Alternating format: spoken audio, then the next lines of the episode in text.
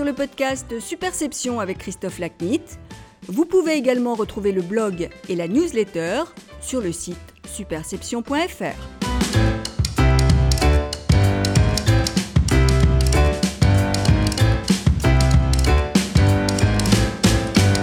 Bonjour, je suis ravi de vous retrouver pour ce nouvel épisode du podcast Superception.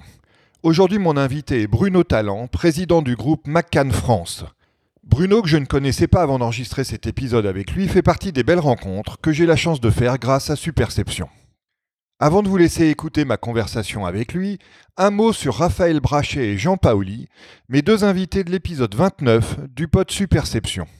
Après avoir remporté la quatrième édition du concours des meilleurs espoirs français de relations publiques, les Young Lions PR, ces deux jeunes membres de l'agence Weber Chandwick se sont classés deuxièmes dans la compétition mondiale des Young Lions PR qui s'est déroulée cette semaine lors du Cannes Lions, le festival international de la créativité. Donc mes plus chaleureuses félicitations à eux. Désormais, place à ma conversation avec Bruno Talent. Bruno, bonjour. Merci beaucoup de participer à cet épisode du podcast Superception. Bonjour. Alors, Merci de m'accueillir. Ben, c'est un plaisir. Euh, nos auditeurs vont bientôt s'en apercevoir en vous écoutant. Bruno, vous, ce qui vous caractérise notamment, c'est euh, des origines du Sud-Est qui vous sont chères. Euh, indéniablement. Indéniablement. Donc, je suis né à Toulon. Je suis né à Toulon, dans le Var, bord de la Méditerranée. Euh, J'y ai grandi d'un papa avarois et d'une maman catalane, mais qui avait grandi dans l'Hérault, donc méditerranéen à 100%, de papa, de maman. Mes frères y sont nés aussi. Et j'étais à l'école à Toulon jusqu'au lycée. Et donc, papa instituteur, Non, papa, alors papa. ah non, euh, grand-père instituteur, grand-père instit. papa chirurgien esthétique. C'est différent. Alors non, bah, même si on parle des grands-parents, euh, les deux grands-parents de Toulon instituent tous les deux, avec la grand-mère directrice d'école. On était déjà une famille moderne. Moi aussi, j'ai une grand-mère Ah, la grand-mère était directrice d'école, euh, le grand-père n'était qu'instituteur, dans l'école dirigée par sa femme. Et mon père était leur fils unique, et ma maman euh, est donc elle fille de professeur de lycée, euh, catalan, mais qui était professeur à Béziers. Et donc, euh, ils ont les deux enfants. Mon père était médecin ORL, est devenu chirurgien euh, esthétique, euh, vu que ça- c'était à l'époque une qualification qu'on allait, qu'il a passé d'ailleurs à Milan. Donc, on était déjà euh, des gens du sud européen. Et ma maman était médecin du travail. Donc, ce qui fait que chaque fois que je passe, chaque année, quand je passe ma visite du travail, je pense à ma maman, qui est toujours en vie, qui est en pleine forme. Et elle était aussi très mélomane. Alors, le mélomane, c'était la branche euh, toulonnaise. Parce qu'il est bien connu que les Toulonnais sont des grands artistes. Et, euh, et donc, c'était mon grand-père euh, qui lui-même euh, euh, bah, achetait, euh, dès qu'il avait des sous, il achetait des bouquins et des livres. Donc, une collection, j'ai une collection de 78 tours et de vinyle 33 absolument remarquable d'interprétation classique euh, des hauts niveaux. Et je me souviens, le dimanche, euh, un dimanche sur deux avec mon petit frère, on allait chez les grands-parents à Toulon. Et, et alors, on n'avait pas la télé, parce que nous, chez les parents, on a été élevés sans la télé. Donc, il n'y avait que le grand-père et les grands-parents qui avaient la télé. Donc, on regardait un peu la télé. Et puis après, l'après-midi, on coupait et on écoutait des disques religieusement. Ce qui avait le don d'énerver mon petit frère, qui n'est pas du tout mélomane. Donc, euh, du coup, il me, il me donnait ses tours. Et donc, sur un mois, j'y allais trois fois chez les grands-parents. Et lui, il allait une fois. et moi, j'écoutais, euh, voilà, j'écoutais religieusement des disques, euh, le di- classique. euh, J'étais petit, hein, il y a quelques années. Et euh, donc lui était mélomane non pratiquant, si on peut dire, d'un instrument, mais en revanche son fils, donc mon père, était pianiste, donc chirurgien esthétique, pianiste, mosaïste, probablement à l'époque le seul abonné à la Gazette de l'Hôtel Drouot du Var, ou en tout cas de Toulon. Et euh, voilà, donc il faisait du piano, et donc il nous a mis, euh, mon petit frère et moi, euh, au piano, avec lui comme professeur, donc on a un peu de mal avec, on avec l'autorité au début. Et puis au bout d'un an, voilà, il trouvait que moi ça me fatiguait un peu le piano. J'aime beaucoup regarder, mais écouter. Mais voilà, il m'a dit il faut, faut, faut prendre un instrument avant, et donc il a trouvé assez rigolo de me proposer la flûte traversière. Je dois vous avouer qu'à l'époque j'en savais strictement rien, et donc j'ai fait la flûte traversière au conservatoire à Toulon. En même temps que ma pratique du rugby très intensive au rugby club toulonnais. C'est ce sur quoi j'allais arriver, ouais.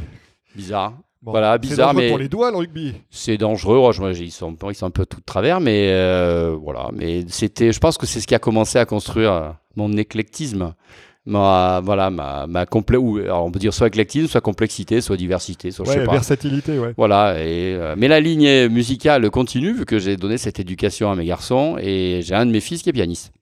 Et vous pratiquez encore la flûte? Non. Et le rugby? Euh, là, non, là, je suis. Non, non, je, je, je, fais trois passes avec les garçons, mais non, non, j'ai beaucoup, beaucoup, beaucoup joué jusqu'à, je sais pas, 33, 34 ans. euh. Après euh, trois ruptures du ligament croisé, on a laissé un peu tomber. Bon, ça c'est normal, ouais. Euh, alors, Bruno, vous étiez euh, plutôt bon élève, si j'ai bien compris, euh, ce qui est normal avec la lignée qui vous caractérisait. Et donc, vous êtes parti faire des études en management à Lyon. Oui, alors en fait, j'étais, oui, j'étais bon élève, surtout parce qu'on avait une culture euh, de l'apprentissage à l'école. On avait quatre grands-parents, Ah ouais, faut- on faisait ses devoirs, on faisait ses devoirs et, et on voilà, et on savait que bah, si on travaillait à l'école, on avait bonnes notes et on avait des, des meilleures chances d'avoir euh, une bonne, euh, une bonne vie. En tout cas, c'est comme ça qu'on était éduqués. Et donc, euh, oui, alors j'ai fait, j'ai jamais voulu faire médecine, mais on n'a jamais été trop poussé dans cette voie-là. Et du coup, du coup, comme je travaillais plutôt bien, et j'avais alors j'avais un parrain qui était qui avait fait HEC et qui était parisien, mais qui a été de passage dans le Var parce que sa, sa femme était anesthésiste, c'était l'anesthésiste de mon père euh, pendant un moment. Et du coup, euh, j'avais eu ce, gars, ce monsieur qui est devenu mon parrain. Il avait fait HEC, il travaillait pour le printemps, il voyageait partout dans le monde. J'étais fasciné par son métier.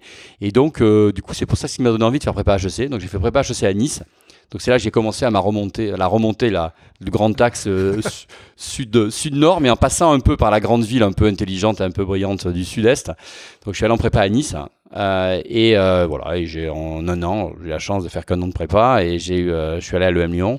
Et mon père, qui était également médecin des hospices civils de Lyon, m'a dit interdiction de redoubler. On fait une année, le Lyon, capitale des Gaules, ça va être formidable. Tu pars à Lyon. Et donc je me suis retrouvé à, à 18 ans et demi, 19 ans, je sais plus, à l'EM Lyon, donc un peu gamin.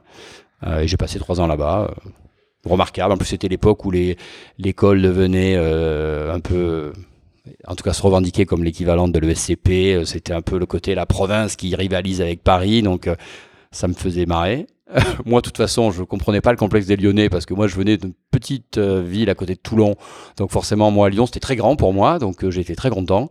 Et voilà, donc trois années où j'ai appris un peu tout du market, du marketing, de la finance, du commerce international. Déjà, ça, ça me fascinait beaucoup. Et puis en même temps, je me suis occupé du BDE, j'étais euh, président de la junior entreprise, donc j'aimais bien le conseil. C'est là que j'ai découvert, je me suis dit, je ferai un jour, euh, ma vie, elle sera plutôt dans le conseil. Bon, et là, il y a une rencontre. euh, vous allez chercher, on- vous a- je vous laisse dire qui. Vous allez chercher un jour un intervenant à la gare que vous ramenez euh, à, l'école chez- dans une Peugeot, je sais plus laquelle, une 104 ou une 204, je sais plus. C'est une 104 style Z verte. Bon, voilà. Et cette rencontre, bah, finalement, va avoir un impact décisif sur, sur votre carrière.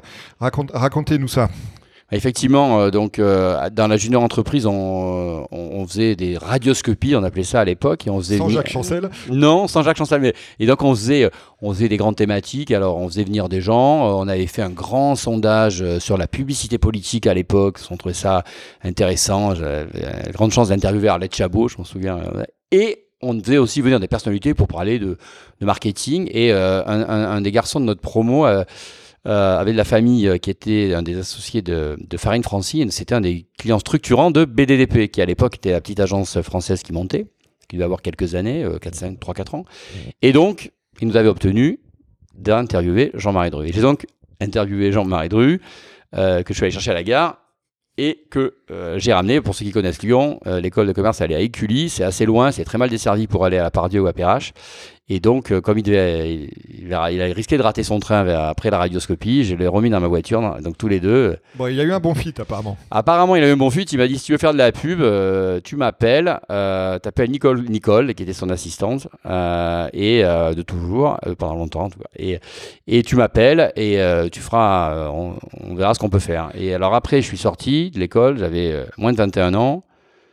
21 ans juste. Et j'ai fait un troisième cycle à Paris, euh, dans le marketing et la pub, pour euh, pousser un peu. Et puis j'ai dû faire un stage dans la pub et je me suis souvenu de Jean-Marie. J'ai appelé Jean-Marie. Euh, j'ai persévéré, c'était dur, hein. et puis je l'ai eu. J'ai passé des entretiens et j'ai démarré chez BDDP. Et puis je me suis dit, mais c'est bien sûr, c'est le métier que je veux faire. Bon, et alors comment ça s'est passé euh, Parce que vous avez quand même travaillé un peu avec Jean-Marie Dru ou, ou, un peu noyé quatre niveaux en dessous dans ses équipes? Oh bah, Un mélange de tout. Euh, bah, à l'époque, c'était une agence un peu plus. Mais quand même, elle était déjà grande, mais c'était une agence un peu plus petite qu'aujourd'hui. Il était vraiment sur tous les sujets, que ce soit Jean-Marie, Jean-Claude, euh, Jean-Pierre ou Marie-Catherine. Et effectivement, bah, quand je travaillais sur Danone, j'étais. j'étais. comment dirais J'avais. J'étais noyé entre Eric Tonkyong et, et Jean-Marie Dru. Donc euh, voilà, j'avais une, j'avais une pression saine, on va dire ça comme ça. et, euh, et puis quand je travaillais sur Epson, qui était une marque, euh, une marque d'informatique sur laquelle finalement, bah, au bout d'un moment, le hasard, l'histoire a fait que mes patrons étaient, étaient moins présents. Bah, je me suis retrouvé dans certaines réunions. Bah, j'étais en direct avec Jean-Marie, comme c'est Jean-Marie qui suivait parce qu'il connaissait bien le président. J'ai travaillé sur ce sujet en direct avec lui. Donc qu'est-ce que vous avez appris à ses côtés? Oh, J'ai appris. reste aujourd'hui? Je pense que j'ai appris euh, une très grande exigence, c'est-à-dire que tant qu'on n'a pas présenté, on peut, on peut faire quelque chose de mieux que ce qu'on a fait jusqu'à présent. Donc euh, tant qu'on n'est pas face au client, tant qu'on n'est pas au moment de, voilà, de la, présentation finale de l'idée, on peut constamment, constamment refaire. Il m'a appris que voilà, le, au bout d'un moment, euh, on peut toujours faire mieux si on veut, donc il faut continuer à chercher.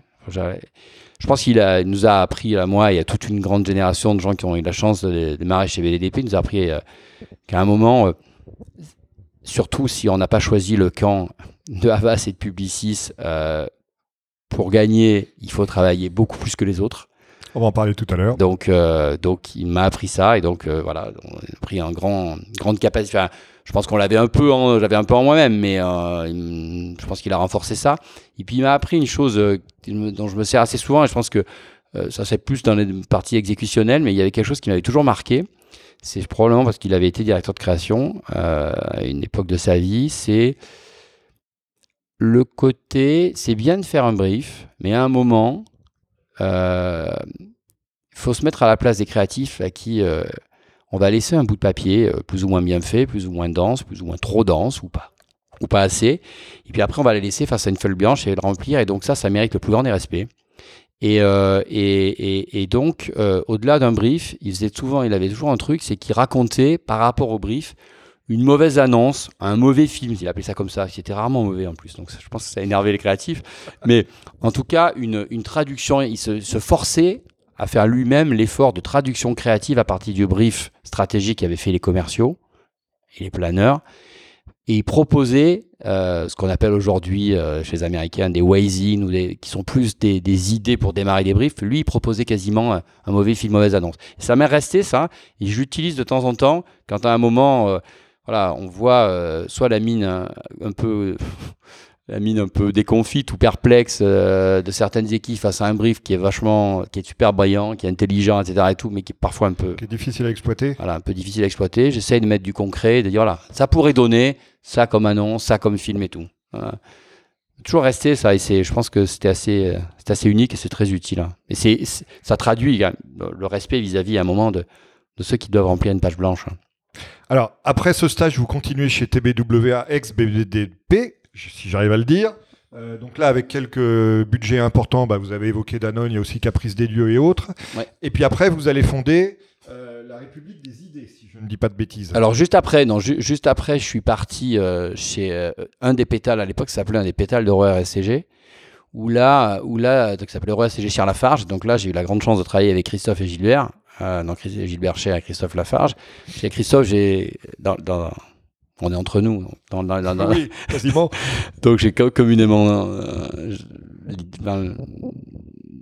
l'idée de dire que c'est un peu mon grand frère. Donc j'ai un peu, j'ai un peu découvert mon grand frère dans la publicité. Il m'a appris, euh, il m'a appris à faire tout ce que j'avais appris, commencé à apprendre chez BDDP, mais à un moment de temps en temps à pas savoir respecter les règles et que c'était pas mal parfois de pas les respecter et d'être euh, d'être euh, encore plus audacieux que, que ce qu'on pouvait être naturellement. Donc là, j'y ai passé quatre ans, notamment sur une grande sur une grande grande période Air France qui était très très très intéressante.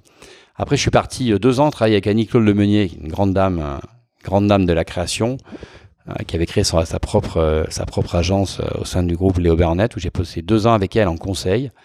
Et là, j'ai commencé à découvrir finalement une autre, forme, une autre posture vis-à-vis des clients, la posture de conseiller, la posture de consultant, d'être plus à l'écoute et donc d'une certaine manière d'être plus respecté, probablement d'être un peu plus respectable dans la façon de faire son métier, je ne sais pas, c'est un peu des deux probablement.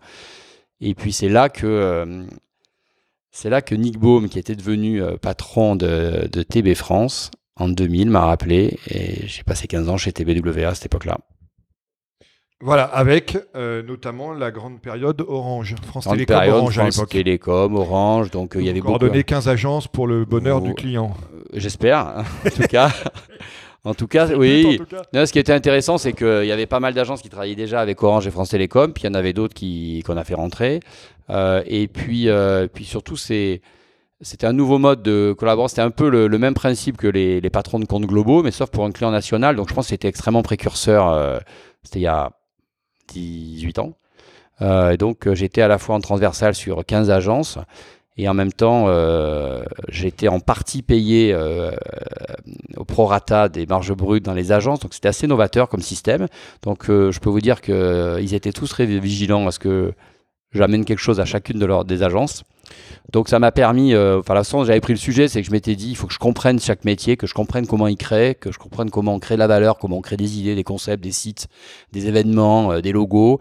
Et donc j'ai beaucoup travaillé avec, euh, avec chacun des métiers. Et je pense que ça a développé aussi cette cet éclectisme, cette cette ouais, une forme de transversalité. Oui, oui. Donc voilà, c'est c'est ce qui a construit, voilà, qui a construit un peu ma, ma vie professionnelle depuis cette époque, depuis cette époque-là, qui avait déjà un peu commencé d'ailleurs en, première période chez, chez BDDP. Donc il y a un fil rouge là-dedans. Et après, vous évoquiez le conseil tout à l'heure. Après, vous créez TBWA Consulting. Oui, alors au sein de TB, euh, au sein de TB, euh, on, a une opportunité en travaillant sur, sur Orange et France Télécom. On s'aperçoit qu'on voilà qu'on fait des missions de conseil pour eux. Donc on s'est dit, bah, si on le brandait, donc on crée ça. Ça, c'est avec l'impulsion de Nicolas Bordas. Euh, et et on développe pas mal de missions. On, est mis en partenariat avec, euh, avec, avec, Interbrand pour travailler sur la réorganisation des marques au sein du groupe France Télécom et de la, de de la du rebranding, on va dire, euh, vers, euh, vers la marque Orange. Et puis on développe d'autres missions de conseil et tout. Et tout ça, voilà, grandit, grandit petit à petit jusqu'à la, fusion avec trois autres agences pour faire euh, Bing. Bing. Et du coup, la version encore plus intégrée de la com. Ben, la version très intégrée, je pense que y a, ça a donné, euh, c'était assez, c'était assez, c'était assez innovant euh, au sein à la fois de, du groupe TBWA, même si je pense que ça ne pouvait se passer que chez TBWA, ce genre de modèle d'agence. ça a donné, je pense, des idées à quand même d'autres agences du marché. Je ne citerai pas, mais deux trois qui ressemblent un peu. et et et voilà, donc 200 euh, personnes, des gens de générations complètement différentes, des gens qui travaillent à Lyon, qui travaillent à Lille, qui travaillent à Paris, à Boulogne-Billancourt, des gens qui font du design, qui font du shopper marketing, qui font de la pub, qui font du digital. Et tous ces gens-là, ils font faire une agence, font faire une équipe. Et ça, c'était fascinant. Fascinant, passionnant. Et euh, donc voilà, et ça dure, euh, ça dure, ça dure, ça dure 2010 euh, hein, de mémoire jusqu'à 15. voilà. donc 15, on va parler du, lieu aujourd'hui. on aujourd'hui. Donc le virage pour devenir patron du groupe Macan France. Oui, c'est un, c'est une, avec un gros défi. Enfin, c'est des rencontres, c'est des rencontres, c'est des opportunités. Donc c'est voilà, j'ai j'ai la chance d'être appelé, euh, d'être appelé euh, par euh, des chasseurs, de, des, cabinets de recrutement de Londres qui cherchaient un, nouveau patron pour, pour cette noble maison et cette grande marque McCann en France. Donc je suis très flatté. Je pense qu'il y a beaucoup de gens qui, avaient, qui étaient appelés, qui étaient probablement beaucoup plus seniors que moi, qui avaient déjà fait ce métier, ce métier de patron de pays. Moi, je l'avais jamais fait. Donc voilà, je, je, en toute, euh, voilà, en toute humilité, euh, je dis bah, tiens, je vais aller voir. Euh, c'est vrai que c'est une marche à passer. C'est puis ça se passe bien. et puis j'ai la chance d'aller là, c'est toujours pareil. Hein, c'est j'ai la chance d'aller à New York pour le rendez-vous final. Et donc je vois le patron, le nouveau patron de McCann World Group Monde, qui s'appelle Harris Diamond. Et, et, je vois un grand grand monsieur, je vois un, voilà un grand homme de business et de marque mondiale. Euh, qui avait repris euh, McCann World Group deux ans auparavant à peine, qui venait de chez Weber, qui est un des fondateurs de Weber Charnouy, donc la boîte de, de PR et d'influence du groupe, et qui, euh, qui en deux ans avait commencé à amener une équipe, une, vraie dream team autour de lui à, New York, avec une patronne de la stratégie remarquable, un patron créatif monde qui venait de chez Crispin, probablement dans le top 3 mondial. idem au digital, idem au RH, idem dans tous les corps de métier. Euh, et là, je suis assez séduit. Je me dis, il se passe un truc et, et la mission était simple, hein, c'est de dire, euh, ben, on n'a pas, on n'a pas le, on n'a pas le groupe et l'agence et les agences qu'on mérite en France. Donc, est-ce qu'on est en train de faire une transformation, un reboot complet du réseau au niveau mondial, au niveau dans les grandes régions? Euh, On peut pas le faire en Europe sans une France qui va mieux. Donc euh, voilà, c'est ça le défi. J'ai dit bon allez, pourquoi pas? Si j'ai dit volontiers. Et puis voilà. Mais c'est vraiment une histoire d'homme. C'est que j'ai vraiment les gens que j'ai vus là-bas, je me suis dit voilà, j'ai envie de travailler pour eux, avec eux. Et heureusement, ça a été réciproque. Je pense, ouais. oui, oui, non, ça l'a été. Ça l'a été. J'ai pris du temps, j'ai pris du temps, j'ai réfléchi. J'étais très embêté parce que euh, Bing, je voyais, euh, parce que j'avais très, très tôt développé un peu une passion. Euh, je me suis dit, si je faisais pas ce métier à cette position, je serais DRH, je pense. Donc, euh, je, je, vous recrutais tous les gens, tous les gens chez Bing. Je les ai tous vus en entretien, presque les stagiaires au début. Donc euh, j'avais un sentiment de, on peut pas quitter son équipe euh, comme ça en passant à soi et voilà, j'ai pas pu me demander beaucoup d'avis parce que voilà, il y avait, on peut pas demander, on peut pas en parler sur le marché à ce moment-là, c'est compliqué. Donc euh, mes consultants personnels étaient ma femme et mes deux enfants, ce que j'ai un peu de plus cher au monde et et ils m'ont dit, il faut y aller, tu peux pas, pense à toi une fois dans ta vie. Euh, donc j'ai pensé à, voilà. Mais ça a été dur, honnêtement, ça a été, ça a été dur euh, parce que, parce que j'avais l'impression que c'était ma maison, que que voilà, Puis bon, quand on voit un an, un an après que Bing, euh, ça existe, c'est plus la même chose, ça fait bizarre. Mais bon, de toute façon, il faut avancer, j'ai toujours été comme ça. Donc j'ai dit, on y va, puis après, on regarde pas en arrière. Alors, Bruno, euh, présente euh, deux questions. Euh, certes, Macan est moins connu en mm. France que, que, Havas, Publicis et autres. Macan, filiale d'Interpublic, est numéro 4 mondial de la com, si je dis pas de bêtises. Alors déjà, présentez-nous un peu Macan, un peu mieux que ce que je suis en train de faire, sachant que chez Macan, il y a des marques il y a même des signatures d'ailleurs mm. iconiques.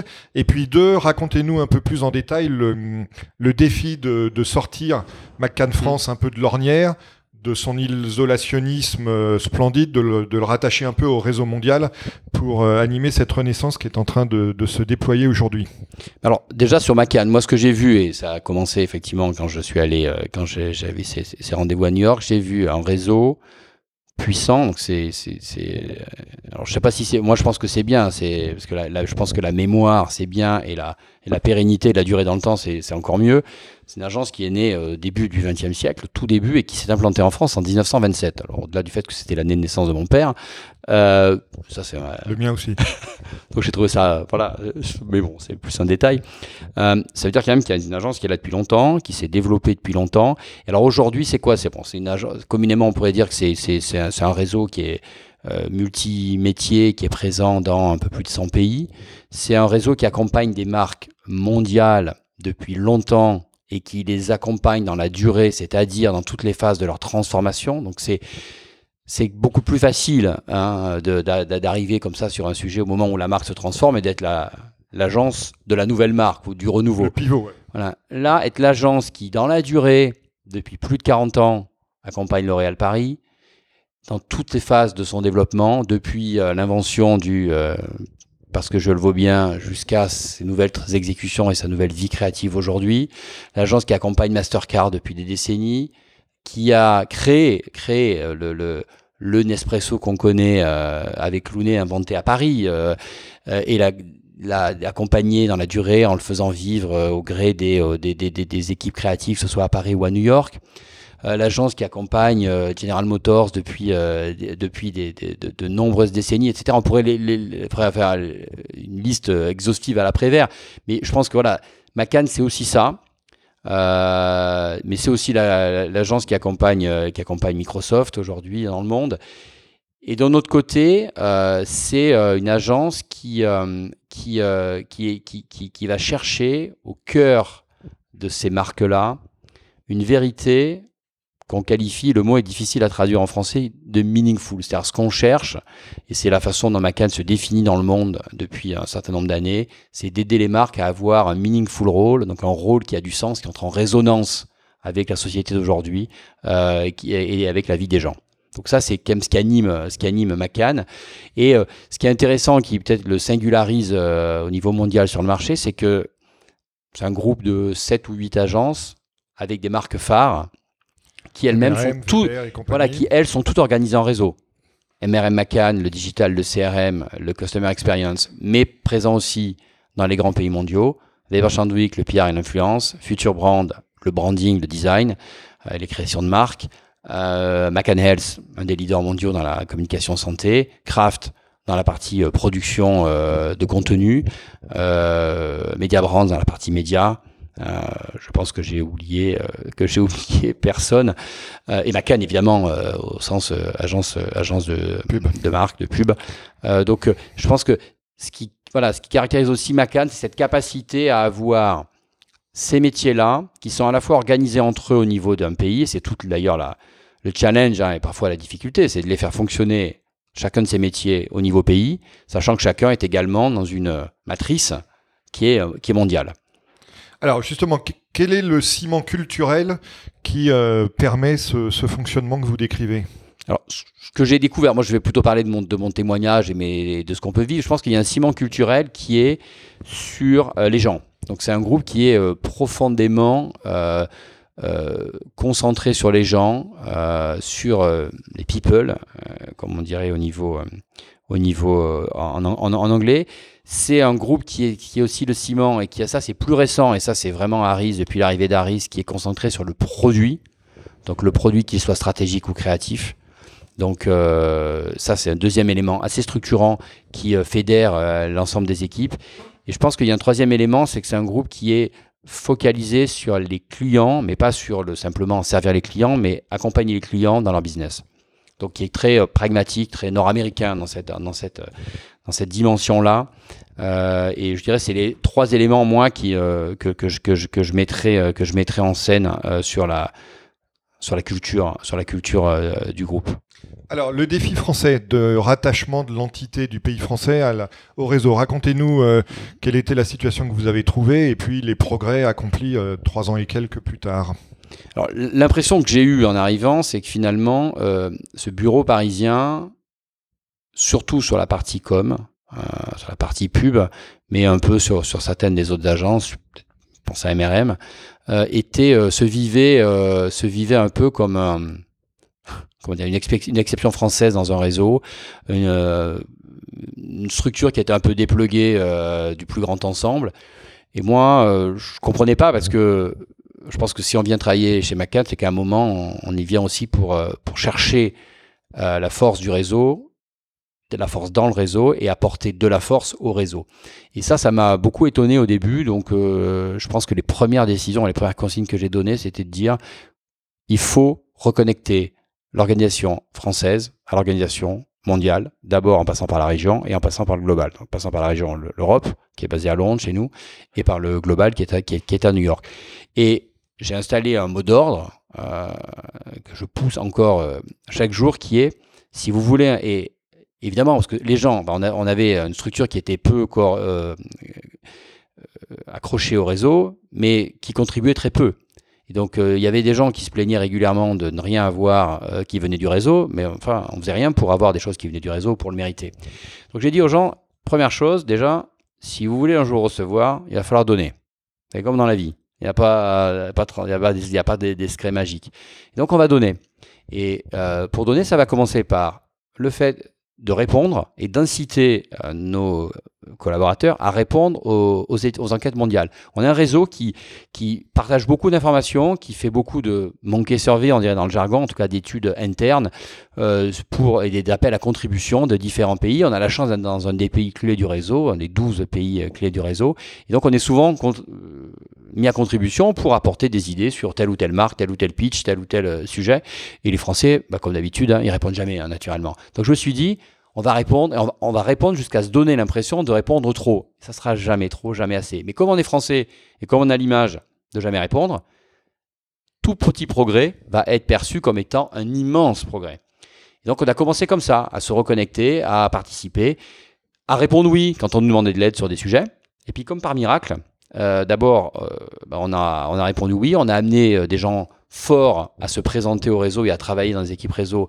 Du coup, le réseau s'est dit, tiens, il y a des gens en France qui sont bons, il y a des gens en France qui, apportent un point de vue différent, parce que le point de vue français, très lié à l'esprit français, est assez unique par rapport aux autres pays, donc il est utile et il est remarqué.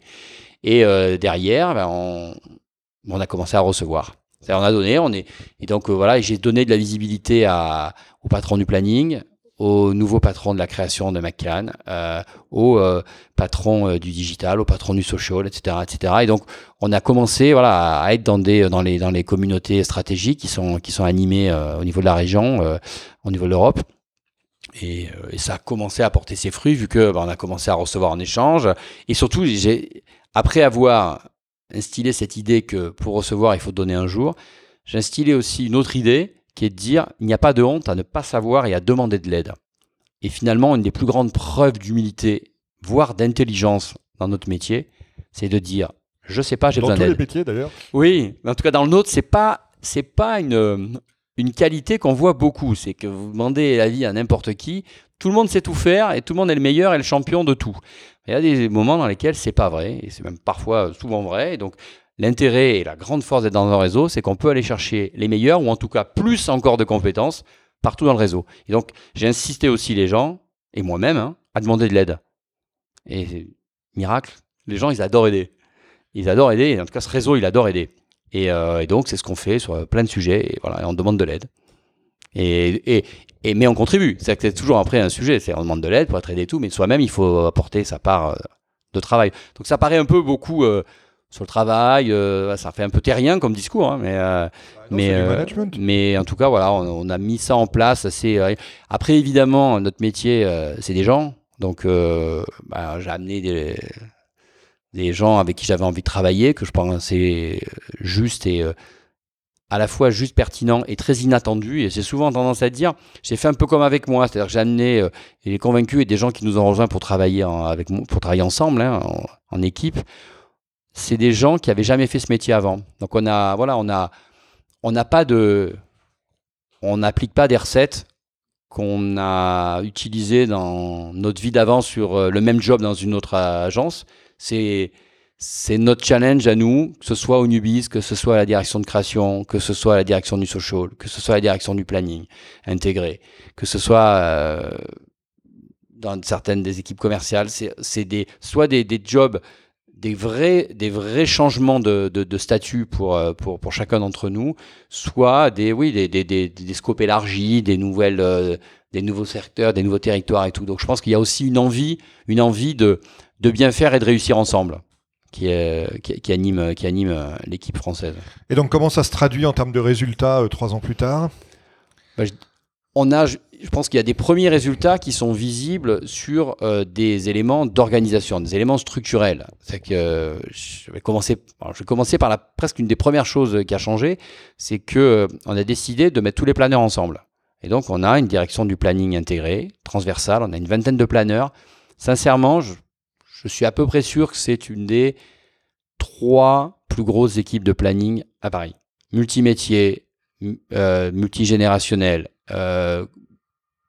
plus féminine peut-être que masculine, euh, avec un nombre de nationalités très variées, canadiens, iraniens, euh, euh, américains, anglais, brésiliens, français, de tous les coins de France, euh, je pourrais turcs, enfin vraiment des, nationalités très différentes. Donc c'était une des premières décisions, c'est voilà de, de regrouper tous les planeurs ensemble de les retrouver, de, de, de les fédérer euh, par, un, par un boss qui venait d'MRM, qui n'était pas, qui pas un publicitaire, euh, mais qui était déjà chez MRM, de lui donner ce rôle de pilotage, de mentoring euh, des équipes. Ça, c'est, je pense, une grande avancée euh, et ça fonctionne vraiment bien.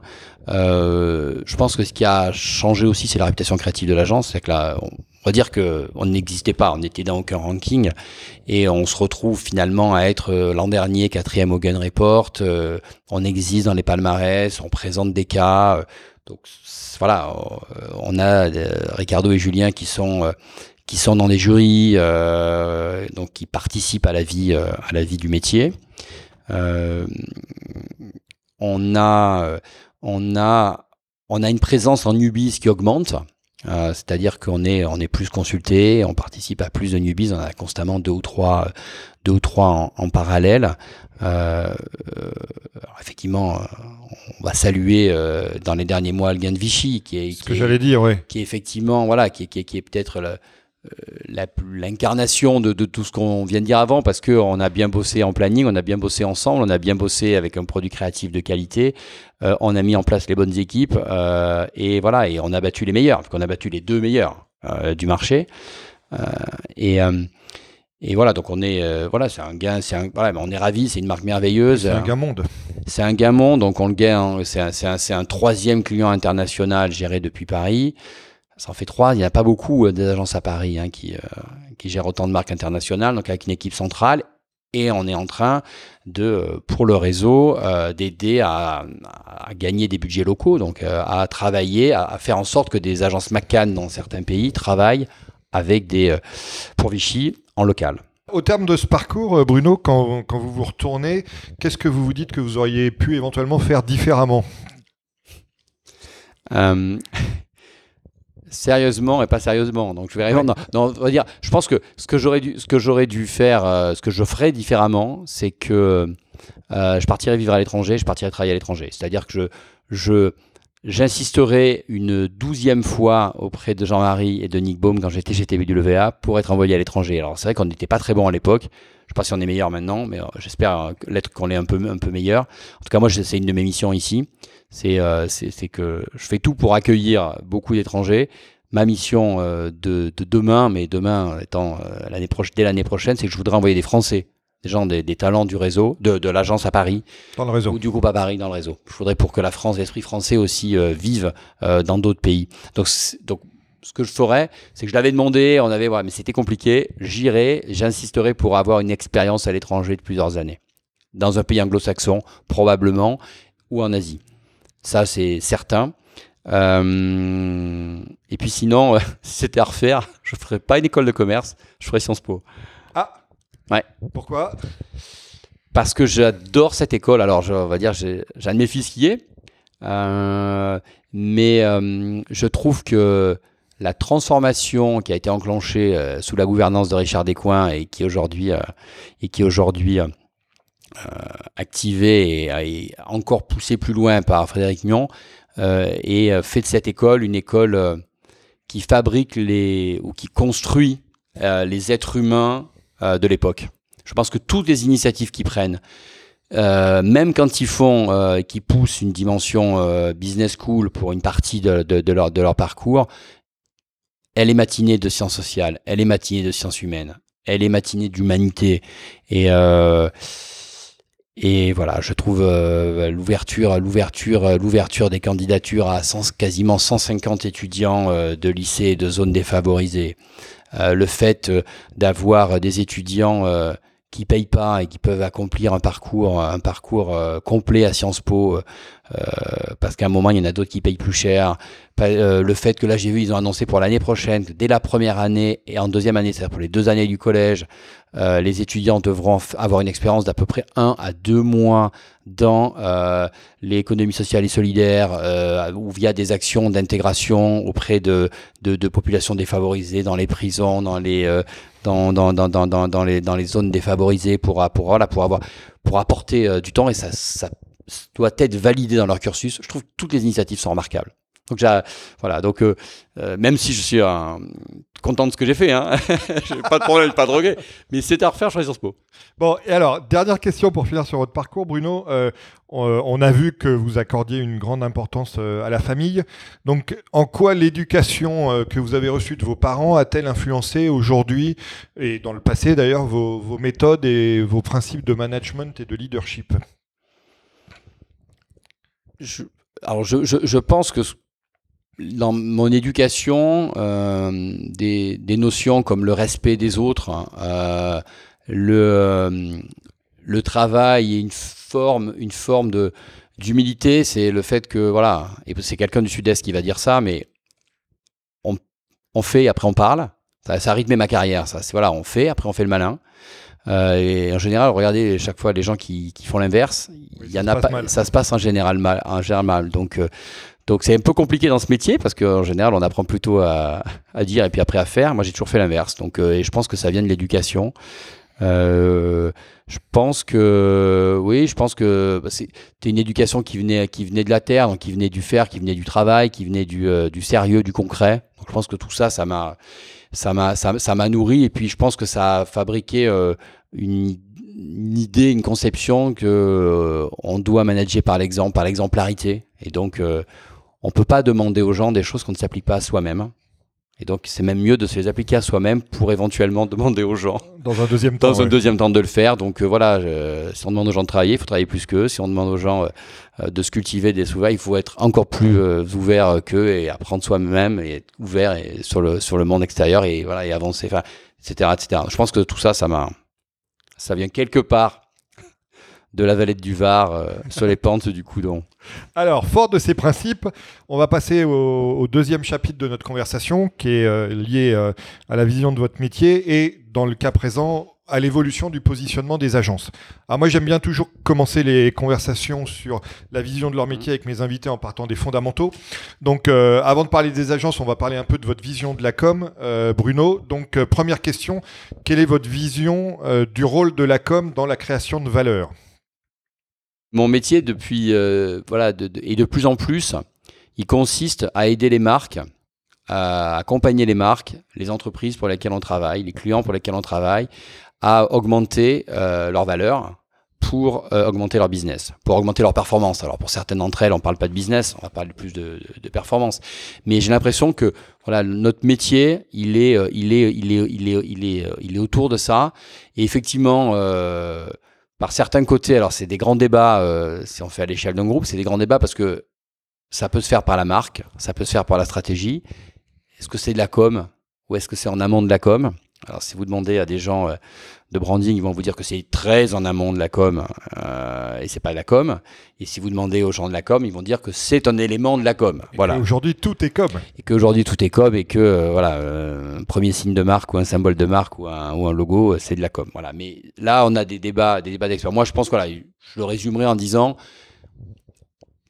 plus que jamais, euh, plus que jamais, euh, notre métier est autour de la création de euh, euh, cette valeur ajoutée pour les marques ou les entreprises avec lesquelles on, est en partenariat euh, pour, pour développer une performance, qu'elle soit business, perception, préférence pour les grandes entreprises institutionnelles, mais je pense qu'elle est là. Et après, elle, a aussi une fonction euh, dans notre métier aussi une fonction dans la transformation, euh, dans la transformation aujourd'hui euh, des entreprises, des organisations, et c'est là où la com a un rôle euh, particulier à jouer.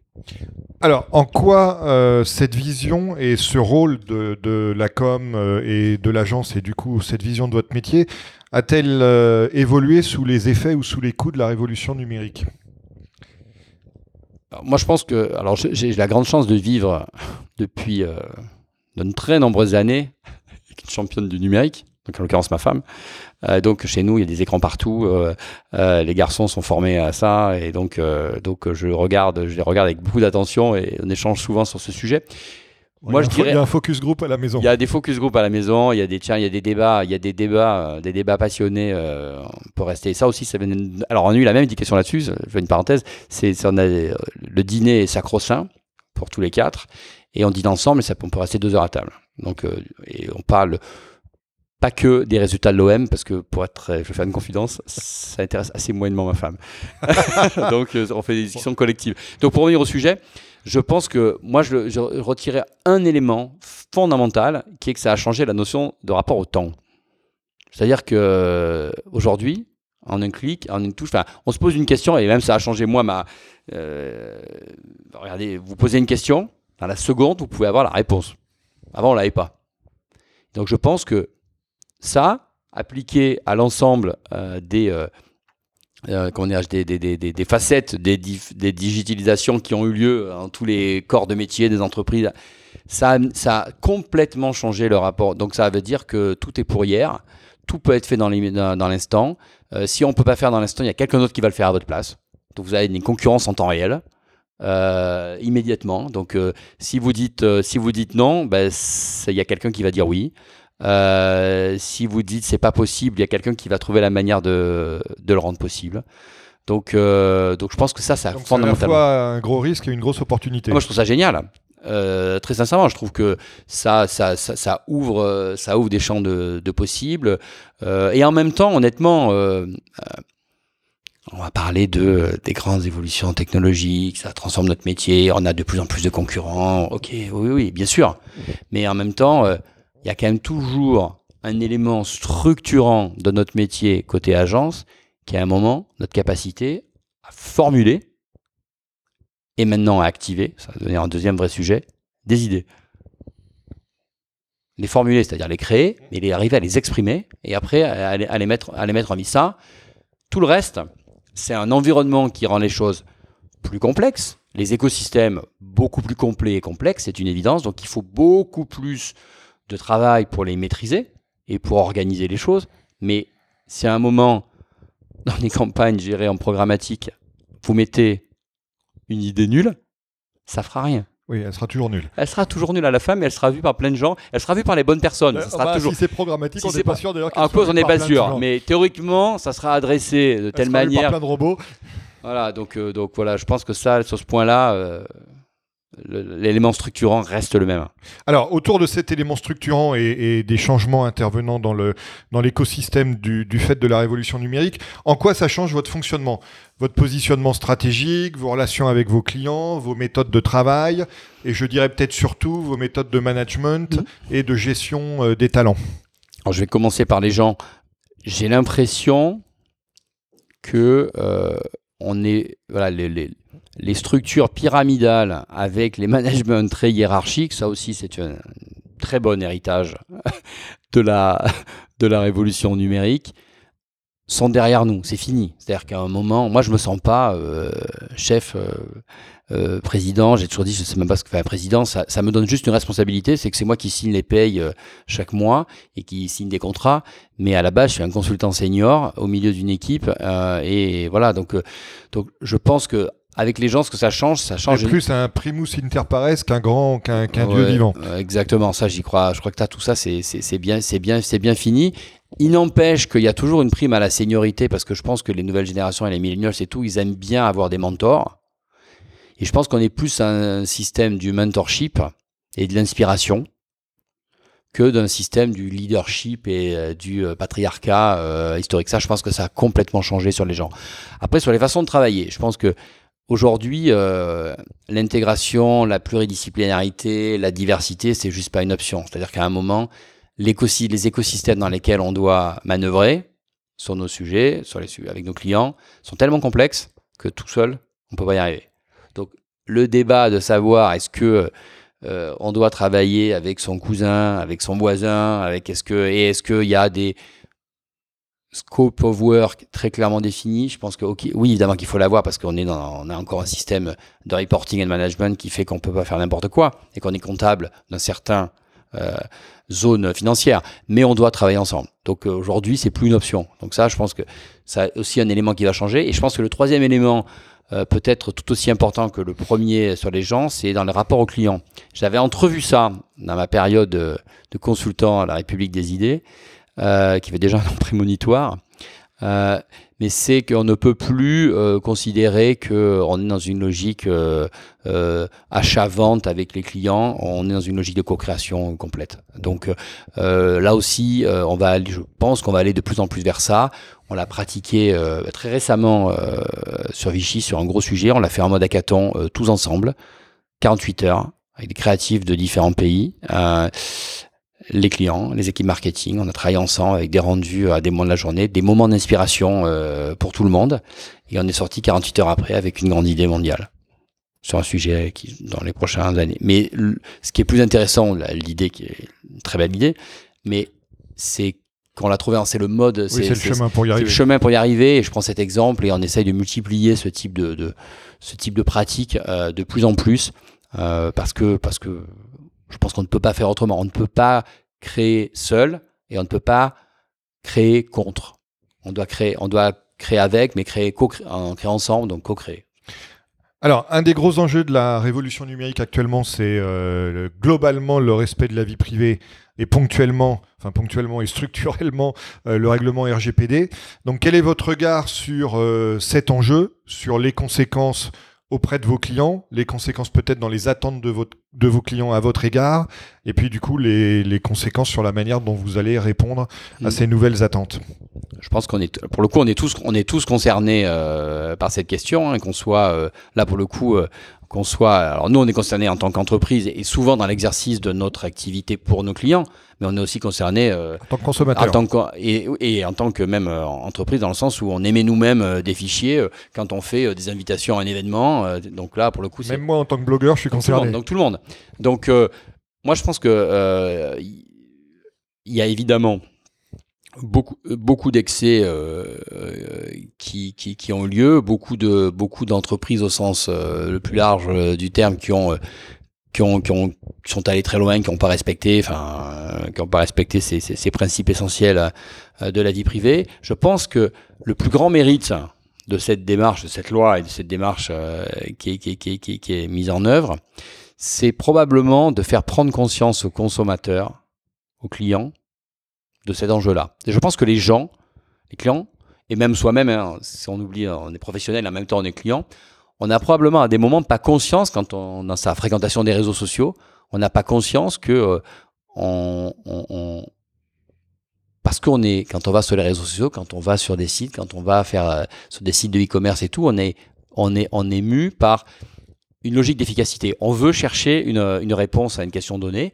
et donc comme ce qui nous importe, c'est la réponse. Si à un moment, pour y obtenir, bah, il faut se dévoiler, donner ses données, euh, recevoir euh, des messages qui soient ciblés, etc. Et tout, on trouve ça, sur le fond, on trouve ça plutôt bien parce que ce qu'on ce qu'on est allé chercher sur euh, sur Internet, on l'a on l'a trouvé et on, l'a reçu. Et on n'a pas et on réalisait pas. Je pense qu'il y a beaucoup, de gens qui réalisaient pas qu'en gros, euh, bah, ils donnaient beaucoup de données, ils se dévoilaient euh, énormément et que finalement c'était grave parce que potentiellement il y avait il y avait des, des, un usage qui est euh, néfaste qui pourrait en être fait. Donc je pense que cette loi, elle peut avoir un effet de prise de conscience sur les gens, sur le grand public et les clients en général, sur le fait que c'est important et que donc ils vont peut-être plus avoir et en même temps évidemment euh, bah, ça ça enchaîne ça, ça enclenche un cercle vertueux vis-à-vis des entreprises euh, donc ça va améliorer les pratiques je pense que les pratiques vont être de meilleure qualité mais dans les cas où les parce que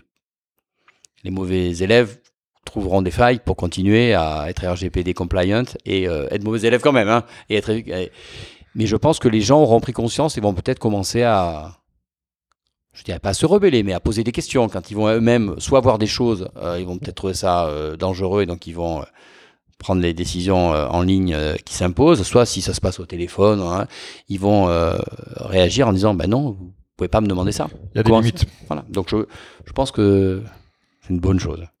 Alors, deuxième sujet lié concrètement à la révolution numérique et qui a, qui a, un impact sur le métier des agences, l'essor évidemment de tout ce qui tourne autour des data. Donc, euh, pour prendre une expression qui est de plus en plus utilisée euh, dans le monde américain, on parle maintenant de l'opposition entre les mathmen et les madmen, donc les spécialistes des data et des maths, et euh, les madmen évidemment en référence à les créatifs à la, à la célèbre série. Donc, comment vous abordez au sein de McCann globalement et puis de McCann France mm.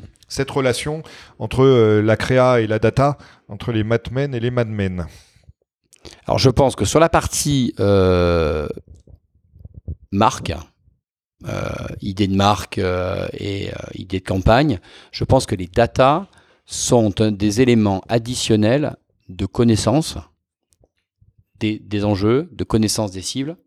De, Dans le respect de la RGPD qu'on vient d'évoquer. Évidemment.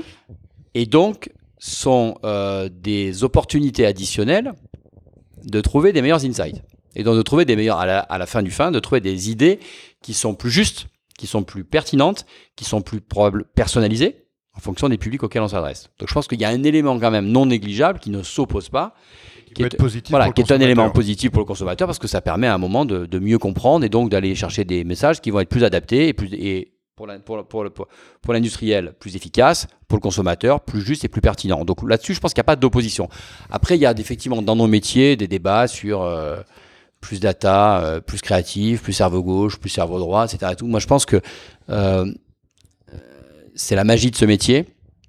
Moi qui souvent euh, réfléchis à dire ah mais est-ce que J'aurais pas dû euh, faire du conseil euh, chez McKinsey, chez, chez Accenture, etc. On va parler d'Accenture dans la prochaine jeune. question. Tout jeune, moi, c'était une de mes idées. Je pense que la grande différence dans nos métiers, c'est qu'on est, on n'est pas ou l'un ou l'autre, c'est que de plus en plus, on va devoir être et l'un et l'autre. Donc, c'est pas une opposition de qui va prendre le pouvoir sur l'autre, c'est que on va devoir devenir à la fois créatif et à la fois donc à la fois créatif, à la fois émotionnel, à la- donc créatif, émotionnel, cerveau droit, euh, et à la fois rationnel, euh, data euh, focus, cerveau gauche. Et la même personne va devoir, enfin je, je, pense à C'est une, nouvelle c'est une nouvelle extension de la transversalité dont on exactement, mais tout à sauf que c'est entre nous. Exactement, ouais. C'est chacun, on va fabriquer des hybrides, des modèles hybrides. En revanche, c'est un vrai sujet de comment on fabrique, comment on génère cette nouvelle génération, quelles sont les, les écoles ou les endroits d'enseignement de ces écoles ou d'épanouissement de ces, euh, cette double culture? Ça, c'est un vaste sujet. Je suis pas sûr qu'il y ait la réponse aujourd'hui. Je- non, je, Je- je crois pas, hein. Dans notre domaine, je l'ai pas vu. Je crois pas. Euh, alors, euh, autre sujet, Bruno. Les, les agences de com sont, sont attaquées de plusieurs parts aujourd'hui, Ah. donc on va évoquer euh, deux phénomènes. Le premier, je rebondis sur ce que vous évoquiez, c'est l'arrivée de plus en plus euh, forte des agences conseils dans le domaine de la com. Alors, pour prendre un phénomène d'actualité, mais c'est pas ce, ce dont on va parler précisément, mais pour donner à quel point cette arrivée est prégnante, Accenture a annoncé il y a quelques jours, d'ailleurs faisant chuter le cours de bourse de toutes les grandes agences de, de com mondiales, son développement dans, dans la pub programmatique.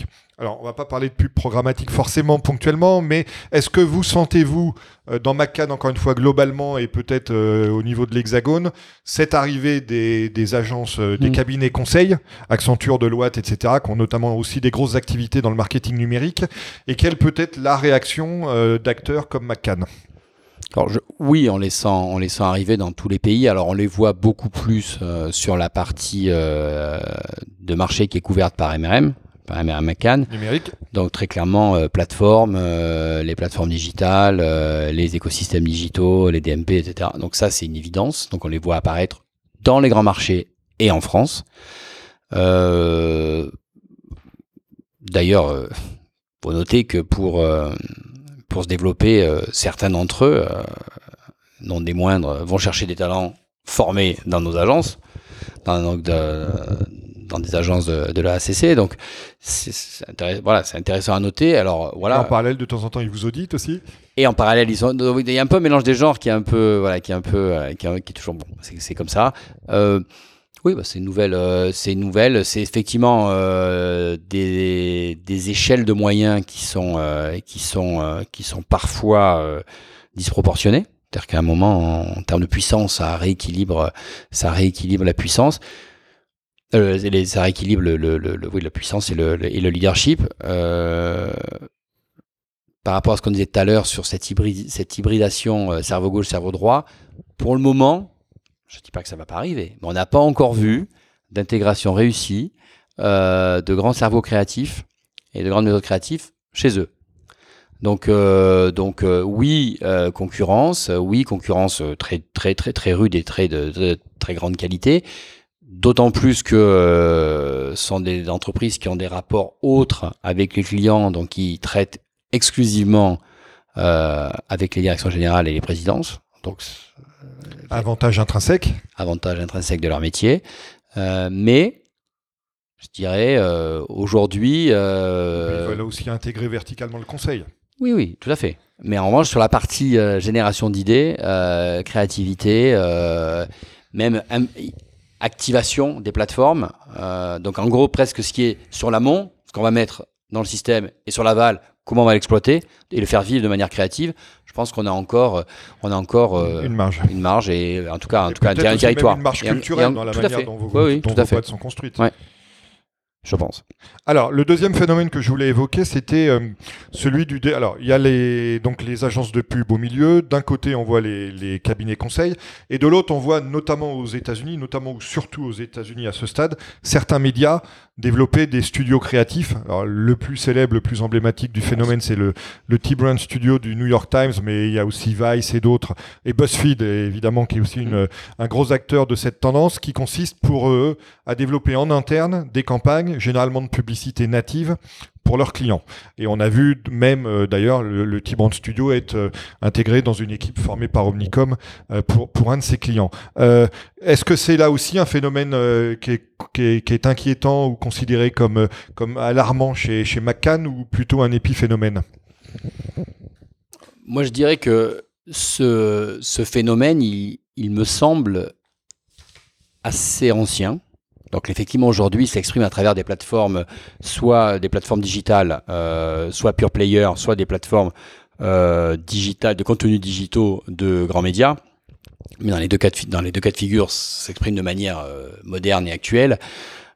Et avec une, capacité à, produire du contenu avec des, des grands acteurs et des grandes, signatures, des grands auteurs, en tout cas de ce monde. mais il y a 20 ans, il y a 30 ans, il y avait dans tous les médias, dans toutes les régies, des équipes qui montaient des OPSP, des équipes qui montaient des publis, des équipes. Alors c'était moins industrialisé, c'était oui, c'était pas la même échelle. C'était pas la même échelle, mais c'est le même. Euh, je veux dire, c'est le même système, euh, c'est le même système, c'est le même principe. Il se trouve qu'aujourd'hui, il est, euh, il est plus industrialisé, il est avec des plateformes d'audience beaucoup plus larges parce qu'on est sur euh, sur Internet, donc forcément, on est de facto dès le début sur une plateforme internationale et mondiale, mais on est on est dans la même logique. Donc pareil que tout à l'heure, je pense qu'il faut plutôt travailler avec que contre. Euh, et, euh, et, on peut s'associer. Enfin, moi, j'ai des cas en tête de clients où euh, on est briefé. On peut être considéré qu'on est briefé contre Vice, et dans certains cas, on peut considérer qu'on est briefé avec Vice. Et quand je vois ce qu'ils délivrent, on s'aperçoit qu'on délivre et on ne raisonne pas de tout la même manière, et donc on peut travailler ensemble. Et donc effectivement, on va dire que ces plateformes, alors surtout celles qui sont pas liées à un seul média en tant que tel, mais même celles qui sont liées à un média, elles peuvent elles ont la latitude de travailler en direct avec les clients et elles ont la, latitude de travailler avec les agences des clients et dans un triptyque euh, intéressant euh, d'avoir euh, de créer quelque chose qui, est encore plus efficace. Donc je le vois pas. Oui, évidemment, c'est ponctuellement et sur certains sujets, on peut dire ah ben tiens, on a un nouveau concurrent.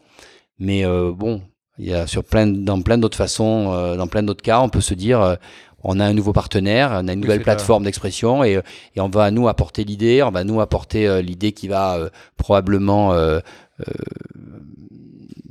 multiplier de manière exponentielle les effets, les effets de la diffusion sur la plateforme. On va le faire ensemble et, et, voilà, il faut trouver les modèles économiques de fonctionnement. Mais enfin, si j'ai bonne mémoire. Vice, par exemple, il y a une holding de com qui est un peu partenaire, donc qui a pris un peu de participation. Donc, donc ça veut dire que voilà, voilà c'est toujours pareil dans ces, dans, ces, dans ces nouvelles concurrences. Je pense que c'était aussi pour revenir à une des questions que vous aviez tout à l'heure sur, sur ce qu'apporte le digital. Le digital, la révolution numérique, elle a apporté cette idée que le même acteur peut être à la fois notre premier concurrent et notre premier partenaire. Alors je rebondis là-dessus justement Bruno. Le, le, le cas que j'évoquais de Omnicom qui mm. crée euh, avec votre ancienne agence DDB euh, une, une, une, équipe avec des membres du T-Band Studio du New York Times, des membres de Facebook et des membres de Google pour créer une mm. équipe intégrée euh, multi-origine au service de McDonald's. Est-ce que ça c'est quelque chose que dans le cadre que vous évoquiez de compétition et de partenariat mm. simultané peut, peut s'envisager aussi chez McCann? Ben, ça peut s'envisager chez, alors plus au niveau de, de la holding, chez IPG, mais c'est, euh, euh, je dirais, avec toutes ces plateformes, euh, IPG euh, et, et, et Macan parfois en direct à des accords mondiaux qui sont relayés sur nos grands clients mondiaux. Donc également sur le, le, les plus grands clients mondiaux, euh, ces accords s'appliquent. Ils peuvent s'appliquer au niveau des régions. Et donc, effectivement, on peut tout à fait être à même de mener ce genre. Ce genre. Et d'ailleurs, dans pas mal de sujets, euh, sur des grandes marques internationales qu'on gère depuis Paris, euh, on participe très régulièrement euh, à des réunions de co-création avec les équipes marketing du client, les équipes de Facebook par exemple, ou de Twitter, en fonction des sujets, ou euh, d'Insta et, euh, et, et, nos créatifs et ils travaillent ensemble pour développer des idées. Donc, euh, je pense que voilà, l'ère dans laquelle on vit est une ère euh, du avec qui, qui prend, qui prend le, le, de plus en plus la mesure sur le contre et les gens qui sont dans cette logique du précaré, du silo hyper française hein, d'une certaine manière et presque dans laquelle on est, on est, on est éduqué depuis la plus tendre enfance. bah, ah oui, on nous met dans des tiroirs, de... nous, sans cesse. Voilà, et alors que ça change, bon, je vois, euh, mes fils rentrent d'une année à New York. J'ai eu la chance d'aller le voir euh, plusieurs fois et de discuter avec lui sur ce qu'il a appris euh, à Noyou. c'est absolument incroyable. Enfin, c'est un autre, on apprend une autre équation, des autres équations de, de, de, valeur, une autre façon de travailler, une autre, une autre façon d'avoir un rapport à l'autre. Et, je pense qu'on a, a, beaucoup à s'inspirer de, de, ce point-là. Problème d'ouverture. Oui, exactement. Alors, autre grand enjeu actuel pour les, pour les agences de, de publicité, de communication, parce que c'est un enjeu pour leurs clients, celui de l'efficacité euh, du, du, marketing numérique. Donc il y a le gros débat sur euh, les, les, les, fraudes au clic, les audiences artificielles, etc. d'un côté. Euh, on va pas faire un débat, débat mm. trop technique, mais il y a aussi les déclarations euh, du CMO, le directeur marketing de, de P&G, Procter Gamble, Mark Pritchard, qui mm. se répand quasiment dès qu'il voit un micro pour dire, pour expliquer que il désinvestit dans le numérique, qu'il désinvestit globalement aussi. Mm. Il est, il est il, dirige le premier budget marketing au monde, euh, qui réinternalise aussi pas mal d'activités qui étaient jusqu'à présent euh, réalisées par ces agences. Donc euh, là aussi, quelle est votre analyse de, de tout ce débat ambiant sur l'efficacité globale du marketing à l'échelle numérique, alors qu'on pensait que le numérique allait nous donner mmh. une capacité de mesure mmh. sans précédent, et du rôle des agences dans, cette, dans cet environnement avec l'exemple ou le contre-exemple de, de P&G alors déjà, un, premier point, je reviens à une chose que disait toujours Jean-Marie, qui, avait démarré sa carrière comme euh, tout grand marketeur et publicitaire de son époque en travaillant pour Procter, parce que on, on, apprenait le marketing là. Procter a toujours euh, eu un rôle de précurseur, ou en tout cas dans les annonces et dans les, et dans les leviers, dans, les, voilà, dans les leviers d'évolution du marché. Donc euh, continue, donc c'est très juste. Et parfois, donc comme souvent dans ces cas de figure, euh, de manière un peu jusqu'au boutiste, peut-être un peu, voilà, un peu, un peu, un peu, un peu rude, un peu, un peu brutal, en tout cas pour pour, pour faire avancer, pour faire avancer le débat. Donc euh, j'ai l'impression que ce débat, il est, il est quand même, il était sous-jacent depuis quelque temps sur voilà, est-ce que, est-ce que, est-ce que les, est-ce que les tous les fans Facebook qu'on achète, enfin, j'avais toujours été surpris quand on faisait des, on faisait des présentations euh, et euh, avec des, des performances médias, des achats médias euh, sur les réseaux sociaux, on dit ben voilà, on va acheter tant de fans. C'est vrai que c'est intéressant, c'est dans la vie, mettez ça, transposer ça dans la vraie vie, c'est je vais m'acheter 25 amis, je vais m'acheter 50 amis sur un week-end. Il y, en a certains qui l'ont fait dans les meetings politiques. Hein. Il y en a certains qui l'ont fait, je sais pas si ça leur a apporté euh, forcément. voilà, en tout cas, ça, ça, ça, pas, ça pas, c'est pas aujourd'hui vu comme un best practice, comme un best practice, je crois pas. Donc c'est vrai que ça a toujours été un peu surprenant ce point-là, euh, et je pense que peu, voilà, ça rentrait dans des débats euh, ni d'experts que je ne suis pas, euh, ni euh, ni polémiques, ce dont je n'ai pas envie de faire. Mais effectivement, voilà, il y a, toujours eu un peu voilà un doute qui a mis du temps à s'installer, je pense, dans la tête dans la tête des, des, des, annonceurs. Et en parallèle, il y avait cette idée un peu un peu dogmatique, mais qui était je pense, assez obligatoire euh, pour faire bouger des grosses organisations, qui était de dire à un moment, se digitaliser, ça veut dire digitaliser sa com, donc ça veut dire digitaliser son plan marketing. Et donc ça veut dire décider de manière arbitraire de mettre X%, et ce pourcentage est en, en augmentation drastique année après année, dans les médias, dans les canaux digitaux euh, pour sa marque, pour ses marques. Ça a été et donc c'est vrai qu'il y a eu des, niveaux qui, ont, vraiment augmenté et euh, et on en a oublié que euh, en même temps, je pense que la réflexion devait aussi se dire que si on, en parallèle, on perdait un peu l'attention sur la qualité du message qu'on allait mettre dans ces médias digitaux, on allait avoir des gens qui allaient, qui allaient, qui allaient skipper tous nos messages et qui allaient pas les voir et qui allaient pas les regarder. Et donc ce phénomène de euh, pendant la pause publicitaire à la télé, on va plus regarder euh, et on va faire autre chose, on va boire une bière, on va aux toilettes ou on va euh, discuter ou on va faire la vaisselle. Bah, il s'applique de manière encore plus crue dans, dans, dans, dans le digital.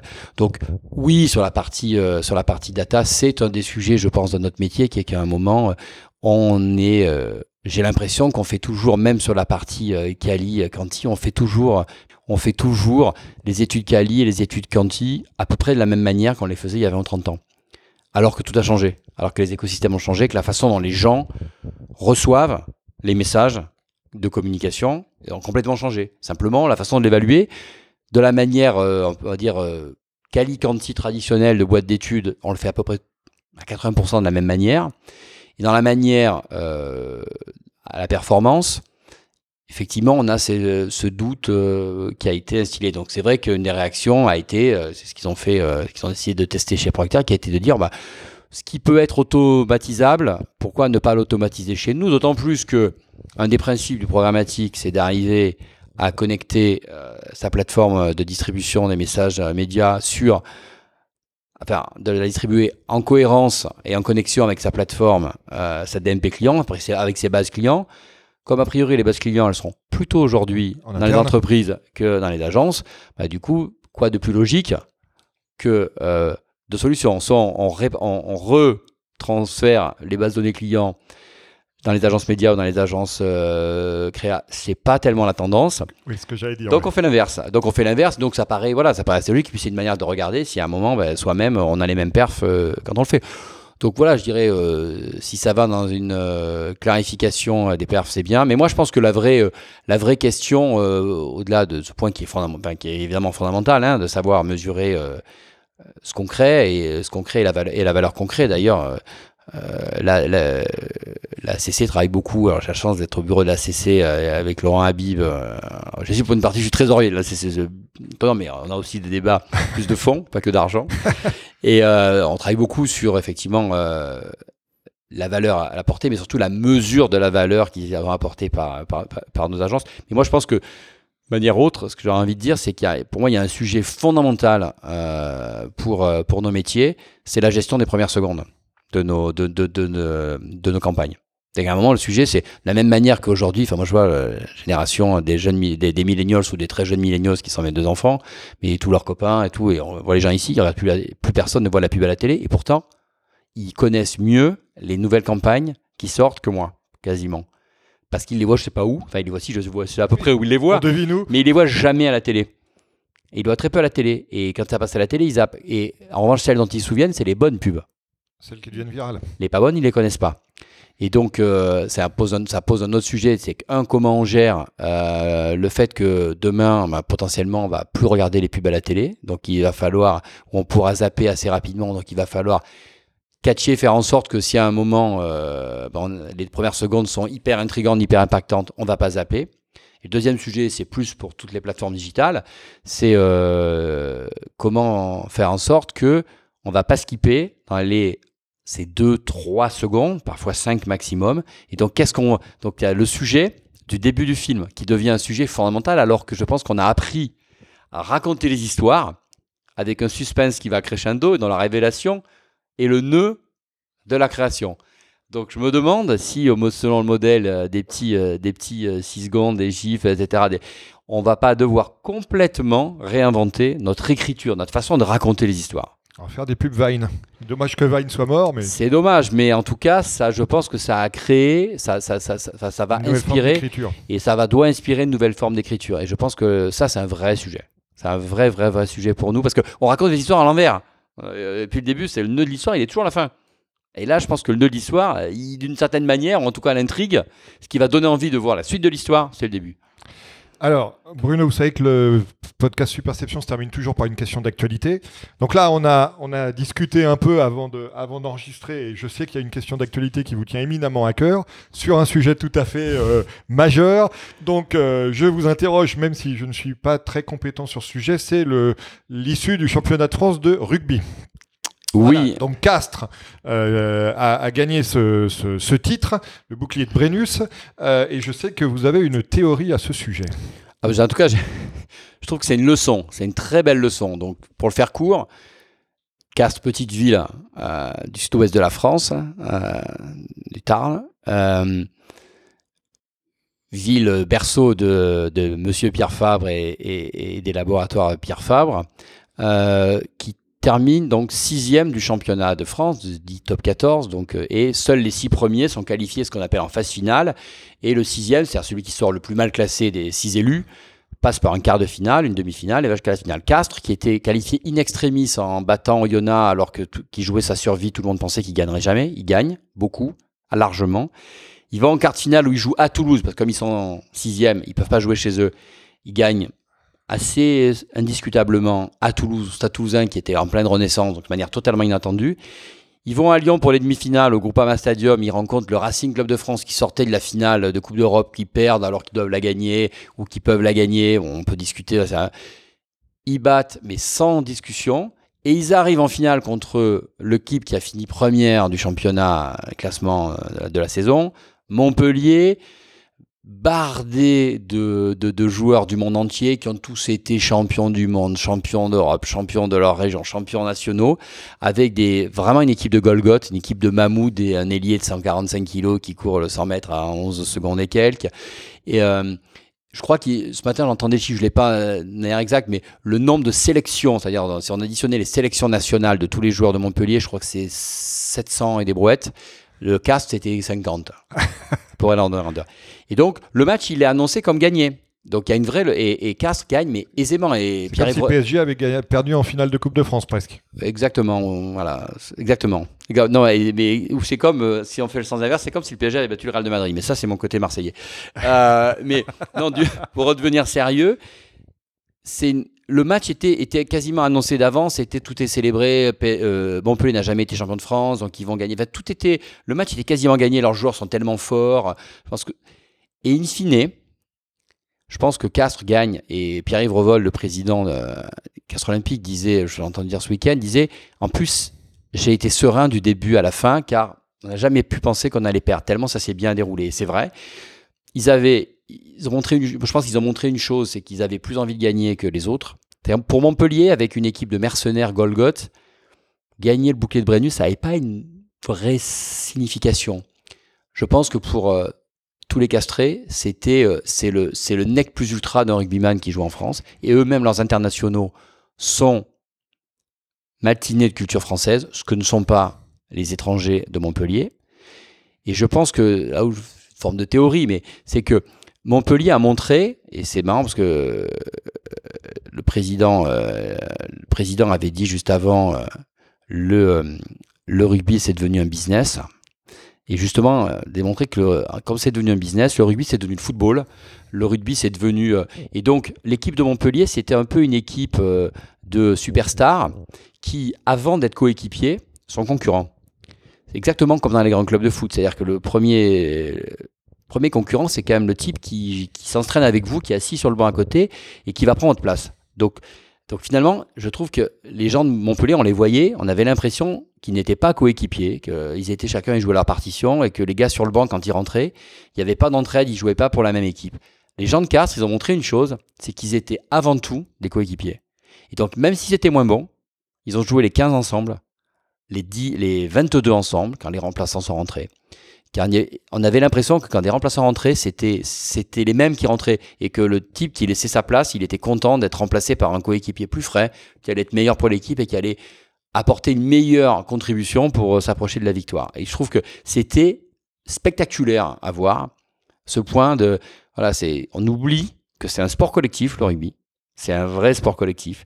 Qu'à un moment on a besoin de tout le monde et que voilà, on peut pas considérer que son coéquipier est un concurrent. Son coéquipier, on doit pouvoir mourir pour lui. Moi, j'ai grandi, voilà, j'ai été éduqué euh, aussi façonné par ça, par cette culture du rugby, qui qu'à un moment, quand on a le même maillot, quand on rentre sur le terrain, on est comment on est on est on est on est on est animé par la même envie de gagner ensemble. Et on oublie tous les différents vestiaires. Je pense que c'est pour ça qu'on a gagné Vichy parce qu'on a géré comme ça. On a géré, on a géré, on a géré comme ça. On a géré, voilà, on avait, on avait envie d'être ensemble. On était heureux de bosser ensemble et heureux, et heureux de travailler pour cette marque. Mais c'est pareil. Les gens de Castres, on les voyait, ils avaient envie de gagner ce bouclier, ils avaient envie de toucher ce bouclier, ils avaient envie de le gagner ensemble. Et le pire, c'est que les plus grands fêtards dans l'après, dans la nuit d'après, qu'on a pu, ce qu'on a pu voir, parce que le rugby, c'est, c'est toujours caché, on voit pas tout. Mais c'était les gars qui étaient même pas sur la feuille de match. C'est-à-dire que les gars qui ont, joué la finale en civil, mais on avait l'impression qu'ils l'avaient joué aussi. Ça, c'est génial. parce qu'il n'y a que 22 personnes sur une feuille de match, 23, hein, je crois, avec une première ligne, 15 qui jouent euh, titulaires, et potentiellement, vous avez un groupe de 30-35. Et eh ben, les types qui étaient en costume ou qui étaient en tenue civile, on va dire, sur le banc, on avait l'impression qu'ils avaient joué la finale et qu'ils étaient au moins aussi heureux que ceux qui l'avaient gagné sur le terrain. Ça, c'est la plus belle victoire. Eh ben, écoutez, c'est sur ce message, cette ode au collectif, que euh, nous allons euh, conclure cette conversation à laquelle je vous remercie Bruno d'avoir participé. Merci beaucoup. Merci d'avoir suivi cet épisode du podcast Superception.